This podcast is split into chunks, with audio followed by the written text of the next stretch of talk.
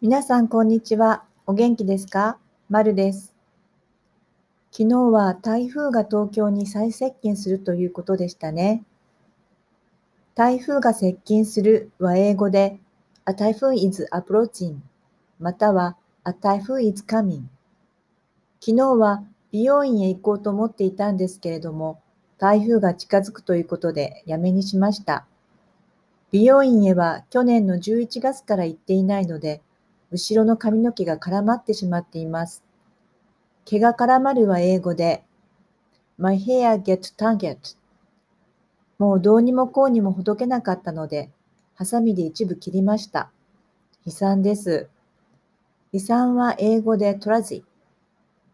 It was tragic. これはもう美容院へ行かないとどうにもならないので予約したんですけれども、キャンセルしてしまったので仕方ないですね。来週行きます。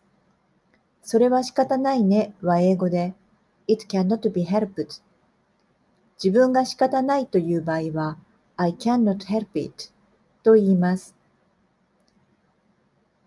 先日、我が家の湯の誕生日だったので、ケーキをあげたんですが、あげる前からもう大興奮で、台所には入っちゃダメと言っているのに全く聞かず、台所でずっとうろうろしていて、待てをさせている間は震えていました。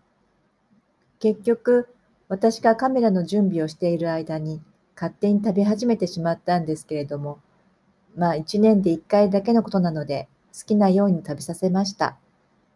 足や口の周りをクリームだらけにして夢中になって食べていました。喜んでくれて何よりです。来年もお祝いできるように元気でいてもらいたいです。では、今日はこの辺で。まるでした。See you tomorrow.